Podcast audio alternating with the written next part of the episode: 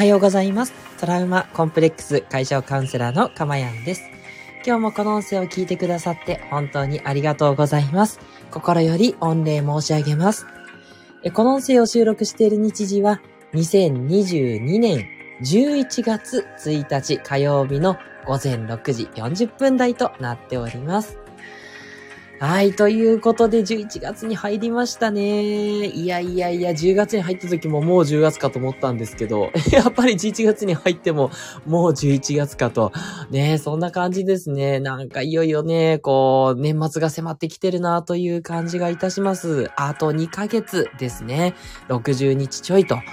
いうことでね、なんか2022年長かったような短かったようななんか不思議なね、1年です。ね、これでね、コロナの方もなんかラストイヤーという感じになってくれたらいいなぁなんて思ったりして。ね、そしてあと今年のね、年末はもう実家に帰ろうとか田舎に帰省しようって考えてる方も多いかもしれないですね。で、そろそろね、計画を立てていただいて、早めにね、予約していただくっていうことをね、お勧めしたいというふうに思いますが、ね、皆さんいかがでしょうか？はい。ね、私はですね、例によって、また妻の実家が広島なので、どうもね、広島に帰る感じかな、なんて思っております。はい。で、普通に、広島に行って帰るっていうのが、まあ当たり前ですけどね、普通のパターンなんですけど、今回は、娘がですね、とある YouTuber にハマっておりまして、まあご存知の方も多いと思うんですけど、48っていうね、YouTuber がすごい好きで、そう、7人組のね、若い男女の、まあ、いろいろ面白いことをするようなね、そういう、まあ、面白系、エンタメ系の YouTuber ですけど、ね、48のイベントがですね、大阪であるんですよ。なので、大阪で途中下車して、で、堺まで行ってですね、堺ってとこでやるんですけど、で、イベントに参加して、また広島に行くっていうね、そんなね、状況です。はい。いやー、すごい。でも、なんかそれはそれでワクワクするなと思って、ね、私もね、一目ちょっと YouTuber 見てみたいななんて思ったんで、ちょうどいいかななんて思ったりしてます。はい。あ、虹色マーク、さやちゃんさんメッセージありがとうございます。かまやんさんハートマークおはようございます。昨日は前日はありがとうございました。とんでもないです。飲み会楽しかったですね。静岡から帰宅したので今日からまた頑張ります。ハートマークということでいただきました。ありがとうございます。あ、無事帰ってこられたんですね。お帰りなさいです。ね。いや、なんかいいですね。こう、さやちゃんさんのなんかこう移動もなんかこう感じられて、東京は取られたんでしょうかね。ね。いや、なんか無事で何よりでございます。ね、静岡はどうですか？やっぱ暖かかったですかね。冬も暖かいイメージがありますからね、のんびり過ごされたんじゃないかななんて思いますね。今日からね、また11月からあと2ヶ月ね、一緒に、また少しずつという感じで頑張ってやっていきましょうね。よろしくお願いします。いや、素敵なメッセージありがとうございました。はい、という感じでね、年末はそんな感じで予定が入ってきておりまして、皆さんどうですかっていうところですね。はい。あと、また私事で恐縮ですけども、11月の23日が、よくある感じですけど、結婚記念日なんですけど、そう、私今年10周年なんですよ。ね、結婚10周年をね、無事迎えられてよかったなって感じですね。そう。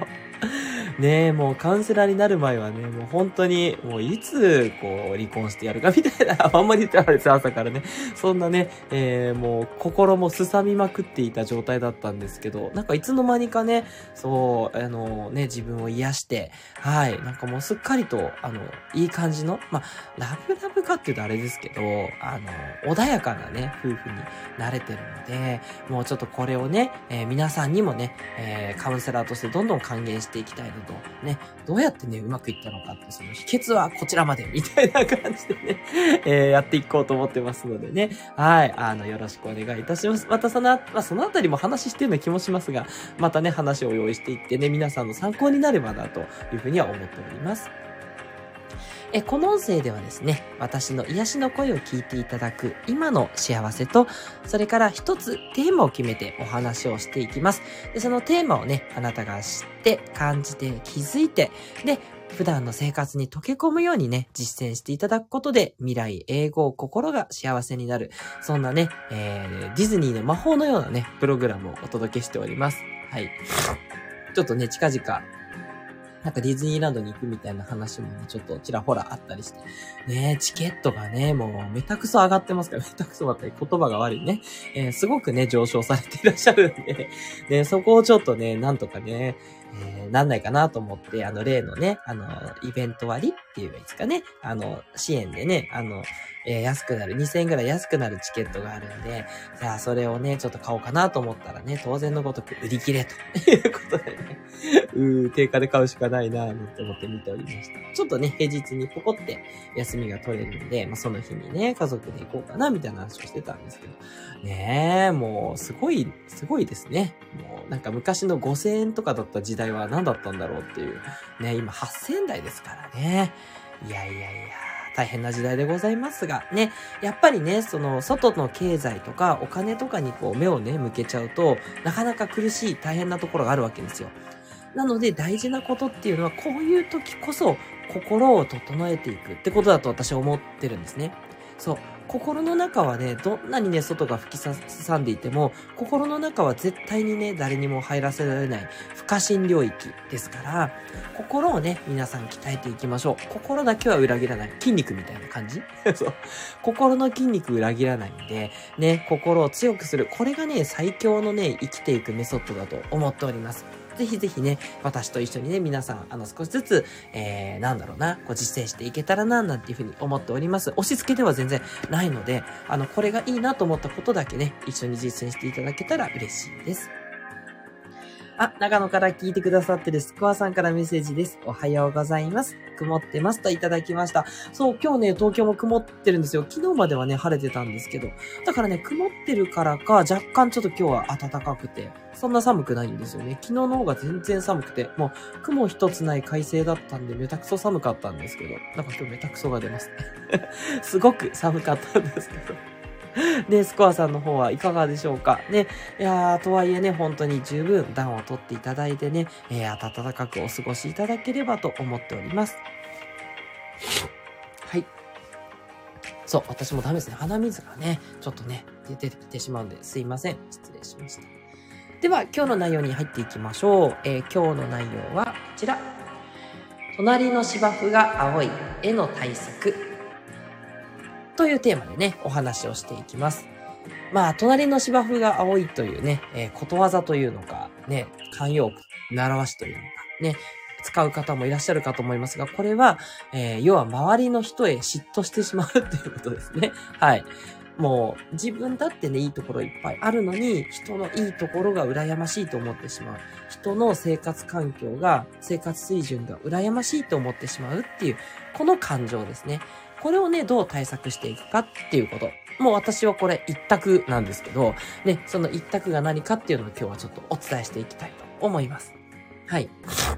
で、その、解決策に至るまでにいろいろあると思うんです。例えば、私がよくお伝えしてるのはやっぱりプラスマイナスゼロだよと。結局、いいも悪いもなくてゼロなんですっていうことをいつもお伝えしています。これは真理だと思うんですね。はい。私のやっているその物理学ベースのカウンセリングでももちろんそうですし、いろんな方が言ってること、いいも悪いもない自分がそこに対して判断をしてるだけと。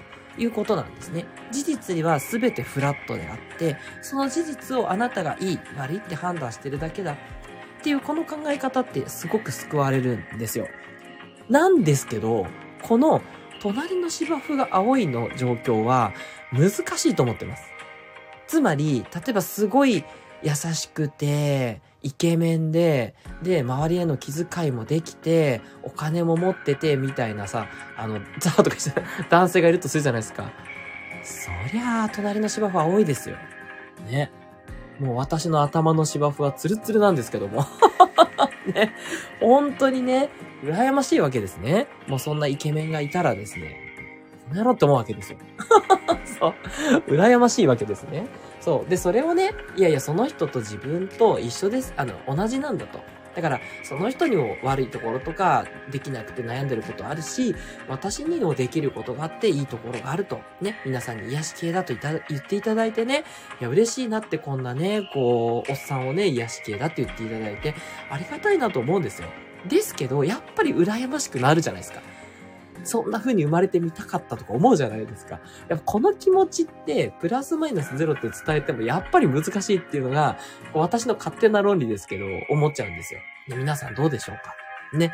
いや、それで納得できるって人はそれ対策でいいんですよ。ね。人によってプラスとマイナスは一緒だから、ね。あんなにすごくイケメンですごいね、めっちゃ美女でも全然羨ましくないよって思える人はそれで OK です。大丈夫。うん。自分なりの対策でいいんですよね。そう、本当にね。なんだけど、私難しいんですよ。やっぱりそれでもって思っちゃう。うん。それから、人はいい面だけ見せてるから、絶対隠してる黒い面があると。それは誰でもそうですよね。ね、皆さんね、そんな SNS でね、ドス黒いところを出すっていうのはほとんどいないと思うんですよ。ね、そう、私だってね、ないかって言われたら、あんまりないんですけど、本当にね。でもね、ゼロじゃないですよ。やっぱそういう嫉妬の気持ちも当然あるし、あとなんかこう、欲望みたいなものもあります。当然ね。いろんなこと。もうとにかく食べるのが好きでね。もう、それ隠しきれない。食欲。そう。だからよくバイキングの話が出てくるんですけど、そう。だから、それが黒いかっていうとそんな黒くないですけど、だから、誰しも悪い心っていうのはあるわけですよ。ね、みんな心の中にアンパンマンとバイキンマンがいるわけですね。そう。正義も悪もみんな混然一体となってるわけです。だけど、SNS で出てくるのとか、人と付き合うときにそんな黒いとこ出すわけがないじゃないですか。ね、黒いとこ出して何かいいことあります？周りの人を嫌な気持ちにさせるだけであって、みんな出さないわけですよ。ということは、自分の中では自分のドス黒いとこ知ってるから、あと、ね、生活水準とかもね、もうこんな水準ってのがあるから、やっぱそれよりも恵まれてる環境で、かつ性格も良かったりしたら、良かったり見えてたら、羨ましいんですけど、それもいい目を見せてるだけなんですね。みんなそれぞれいろんな思いがあり、いろんな悩みがありですね。もちろん自分から見たら羨ましい悩みかもしれないけれども、でもやっぱりみんなそうやってあって、だから結局真実としては別に羨ましくもなんともないっていうのが真実なんですけど、でもね、やっぱりね、これも難しい。そうは言っても、そのいい面だけ見せてるいい面がすごくいい面に見えちゃうから、なんであんな風に自分はなれないんだろうとか、なんであんな恵まれた環境なんだろうってやっぱ思っちゃうんですよね。そう、これはね、しょうがないと思います。では、どうしたらいいかっていうね、こと。もう私の一択なんですけど、それは、自分を大切にして、かつ、周りの人を大切にすることに集中するっていう、この一点なんですね。つまり、目線が周りにふらふらいっちゃってるんですよ。そう。で、それを言ったところでしょうがないじゃないですか。いいな、あの芝生青いな、とかね。いや、あの人めっちゃイケメンだな、あの人めっちゃお金持ちでいいな、とか、ね、すごい羨ましい人間関係持ってるな、とか思うわけですけど、思ったところで何ですかっていう。それ思ったことであなたの人生何か変わりますか？もちろんね、それを目指そうって言って、前向きな方向でね、いいライバル心を持って向上していくってのはすごくいいです。もうそれはもうね、応援しますけど、どちらかっていうと、妬みそねみなんで、自分なんてっていう感じの自己卑下にいっちゃう。このパターンですよ。そう。これはね、全然、マイナスだと私は思っちゃうんですね。はい。で、どうしたらいいかっていうと、やっぱね、フォーカスしてるところが間違ってるんだと思うんですね。間違ってるっていうのも本当はないんですけど、それよりも自分だとか、周りの人をどうやって、よくできるか、大切にできるか。ね、それは、それがね、聖人君子だねっていうことを言いたいんじゃなくて、自分がもっと楽しむことをやればいいってことなんですよ。そう、もっと美味しいもの食べるとか、もっと本を読んでね、勉強するとか、そう、足りないんであればね、そういうことするとか、そう、あとね、運動するでも何でもいいんですけど、自分をもっとね、高めること、それから周りの人にもっと親切にすることとか、ね、できることっていっぱいあって、そういうことに目がいってないんですよ。そう、隣の芝生が青いなと思ってる時って。だから、時間を無駄にしてるんですね。そう、これがすごく私には効きます。あ、時間無駄にしちゃったと。ね、そんなことよりも自分を大切にしたりね、楽しんだり高めたり、周りの人にこうどれだけね、貢献できるかってそこに意識しなきゃいけないはずなのに、くだらないことを考えてしまったって思うのが一番いいと思ってます。うん。ということでね、皆さんもね、こう嫉妬したりとか、そういうのに向いちゃってる時っていうのは、あなたの大切な時間を浪費してるって考えてください。そして、もっと自分を大切にすること、周りの人を大切にすることに目を向ける。これがね、一番の対策ですね。そしたらね、楽しいこととか、もっと自分を高めることにつながって、自分のメリットめちゃくちゃあるんですよ。そう。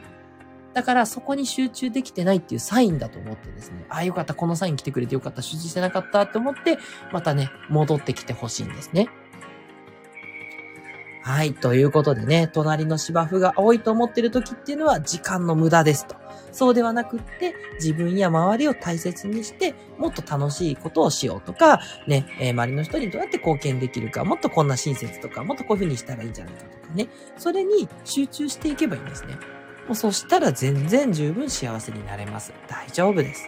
ね。周りの人を気にしてるってほんと暇人と思ってね。そう。そういうことをしてる暇があったらですね、もっともっと自分に目を向けて、自分のことを大切にしていくことをする。それで、もっともっと幸せになれるよっていうお話でした。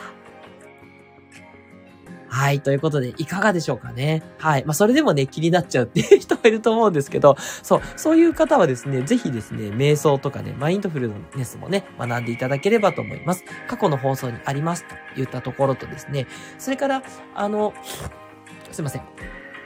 リクエストもいただいておりましてですね、あやいさんですね。猫のマークのあやいさんからね、瞑想がなかなか集中できないんですっていうお声もいただいているので、この後ですね、11月ぐらいからは、誘導瞑想ですね、をする機会もね、設けようかななんて思っております。ね、誘導瞑想というのは、私がこう、いろいろね、優しく語りかけながらね、エコーかけながらね、それで皆さんに、瞑想していただくっていう、そういう機会ですね。これをね、作りたいなと思っておりますので、ぜひね、お楽しみにしていただければと思っております。ということでね、やっぱ集中力を高めていくっていうことが一つの対策で、高まってる人はぜひね、その集中力を自分とね、他人に向けていただければなというふうに思っております。はい。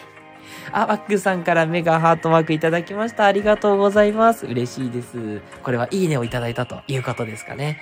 はい。もうね、もうこの一択だと思ってます。他にもね、対策あればぜひコメントで教えてほしいんですけど、一番効くなと思ってますし、ね、そしたら一番自分のためにもなる、相手のためにもなるってことでね、一石三鳥ぐらいあるんじゃないかなと思ってるんでね、これをぜひね、忘れずに、嫉妬しちゃう人はね、やっていただきたいななんて思っています。あ、それからスコアさんありがとうございます。私も瞑想するのですが、雑念が出てきて、誘導瞑想の方ができやすいです。ということで。そうなんですよ。誘導瞑想だと、やっぱその誘導してる声に集中していくので、そうするとね、いつの間にか、その瞑想してる自分っていうか、その、一つに集中できてる自分に入りやすいんで、やっぱりですね、瞑想をね、まだまだ難しいよっていう初心の方、私もそうなんですけど、誘導瞑想がね、やっぱりいいですね。で、だんだん慣れてくると、今度は、その、声がちょっと邪魔になるというか、ね、いくら癒しの声であっても邪魔になってくるので、そういう風になってきたら閉めたもので、自然の音とかですね、あと、こう、クリスタルボールっていうんですけど、っていう音とかね、なんかこう、いろんな、あと鐘の音、カーンとかね、そういうの方が集中できたりとかするので、もしくはもう無音にしていくとか、あと自然音ですね、チュンチュンチュンみたいな。鳥とか花の音とかそういうのもね、YouTube にいっぱい上がってますんで、こういうのを聞きながら瞑想っていうのはだんだんいいんですけど、やっぱり最初はね、誘導瞑想がいいですから、ね、スコアさんありがとうございます。ぜひね、ちょっと近いうちにやって、できればね、定期的なね、イベントにしていけたらいいんじゃないかななんて思ったりしてます。はい。ただ、やってみないことにはなんで、まずちょっとね、一回やってみましょうかね。この時間を使ってね、ちょっと皆さん忙しいと思うんですけど、5分ぐらい。からね、スタートしてやっていこうかなと思っております。ありがとうございます。はい。それではですね、この放送良かったなって方はぜひいいねをポチッと押していただけるととても嬉しいです。ね、どの放送がね、いいねが多いかっていうところだけをチェックしてます。で、そういったね、いいねが多くついた放送をもっともっとね、強化するっていう目的で使ってますので、ぜひね、いいねと思った回だけで押していただけたらとても嬉しいです。それから、全然、ご祝儀もいただきたいので、迷った時は押してください。とか言ってみたりして。はい。全然、お好きなようにしてくださいね。押すも押さないも自由でございます。大変失礼いたしました。はい。それから、コメントの方お待ちしております。私、カウンセラーでございまして、すべてのね、心のお悩みに対して、すべてご返信させていただいておりますので、なかなかね、人に言えない相談、ね、あると思います。ぜひぜひお寄せください。で、それから、匿名でのね、投稿いただければ、放送内容をもってご回答しますので、匿名でもですね、ちゃんと回答をもらうことができます。はい。やっぱね、特定されると困るようなね、すごい深い悩みとかあると思うので、そういうのもね、匿名でのお悩みをいただければと思います。私本当にわかんないですよ。匿名でいただいたら、誰が送ったかわかんないシステムにスタンド FM なってますので、どうぞ安心してお寄せください。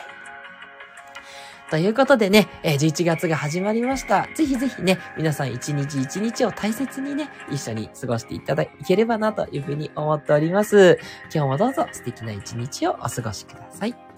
トラウマ、コンプレックス、解消カウンセラーのかまやんでした。皆さんいってらっしゃい。